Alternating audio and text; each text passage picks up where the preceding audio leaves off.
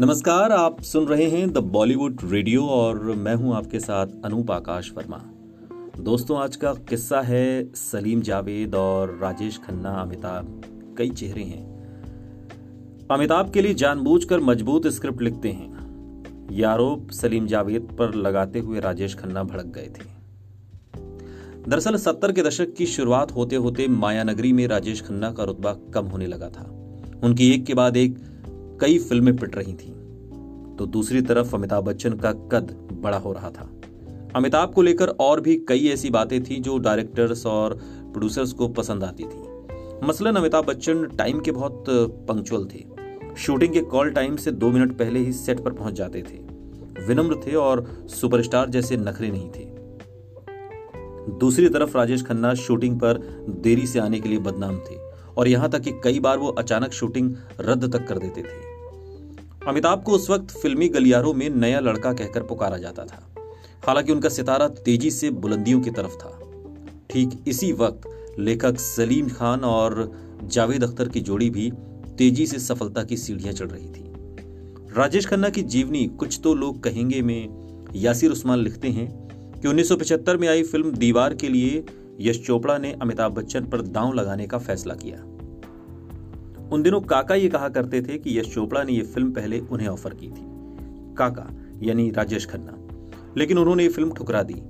बाद में जब सलीम खान से इस बारे में पूछा गया तो उन्होंने कहा कि दीवार के रोल के लिए राजेश खन्ना से कभी बात ही नहीं की गई। उन्होंने कहा कि हमने तो वो रोल अमिताभ बच्चन के लिए ही लिखा था, और वही उस रोल में फिट बैठते थे।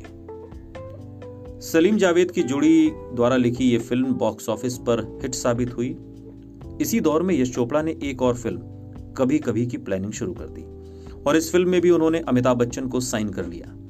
यासिर उस्मान लिखते हैं कि जब यश चोपड़ा ने सुपरस्टार राजेश खन्ना को छोड़कर अमिताभ बच्चन को अपनी फ़िल्म का हीरो बना लिया और उन्हें बढ़ाना शुरू किया तो राजेश खन्ना को यह बात पसंद नहीं आई। उधर अमिताभ बच्चन पर लगाया गया यश चोपड़ा का हर दांव सफल हो रहा था। दीवार के बाद चुपके चुपके मिली और जमीर जैसी अमिताभ की फ़िल्मों को खूब पसंद किया गया। और जब शोले रिलीज़ हुई तो इसने तो सफलता के एक अलग प्रतिमान ही गढ़े।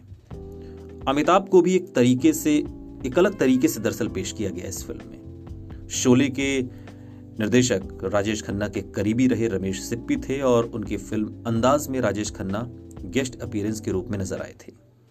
ये फ़िल्म ब्लॉकबस्टर साबित हुई। हालाँकि इस कामयाबी के बावजूद सिप्पी ने राजेश खन्ना के साथ काम नहीं किया। शोले के लेखक भी एक वक्त में राजेश खन्ना के करीबी रहे सलीम जावेद ही थे। सलीम जावेद ने राजेश खन्ना के साथ अंदाज, हाथी मेरे साथी और बंधन जैसी हिट फ़िल्में दी थी। लेकिन धीरे धीरे ये जोड़ी उनके साथ काम करने से कतराने लगी और इसकी ढेरों वजह हैं। यासिर उस्मान लिखते हैं कि सलीम जावेद की जोड़ी उस समय फॉर्म में थी।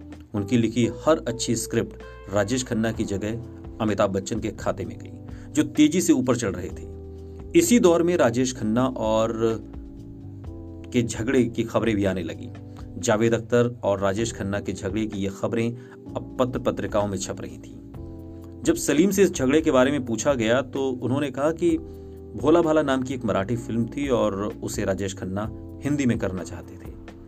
हमें स्क्रीन प्ले के लिए कहा, लेकिन इसमें वो डबल रोल करना चाहते थे, इस पर हम सहमत नहीं थे। उस दौर में यह भी कहा गया कि सलीम जावेद की जोड़ी ने जानबूझकर राजेश खन्ना का करियर खत्म करने की प्लानिंग की और अमिताभ के लिए एक से बढ़कर एक मज़बूत रोल लिखे। इस आरोप पर सलीम खान कहते हैं कि एक लाइन थी, हमने उसको हाथ लगाए बगैर एक बड़ी लाइन खींच दी। अमिताभ आए थे तो उनकी फ़िल्में भी फ्लॉप हो रही थी और वापस जा रहे थे। अगर जंजीर नहीं चलती तो वो वापस नहीं जाते। वो वापस लौट जाते। सलीम खान कहते हैं कि सलीम जावेद कोई खुदा नहीं थे। उन्होंने एक आदमी को बना दिया और कहा कि इसको हम राजेश खन्ना के अपोजिट खड़ा कर देंगे।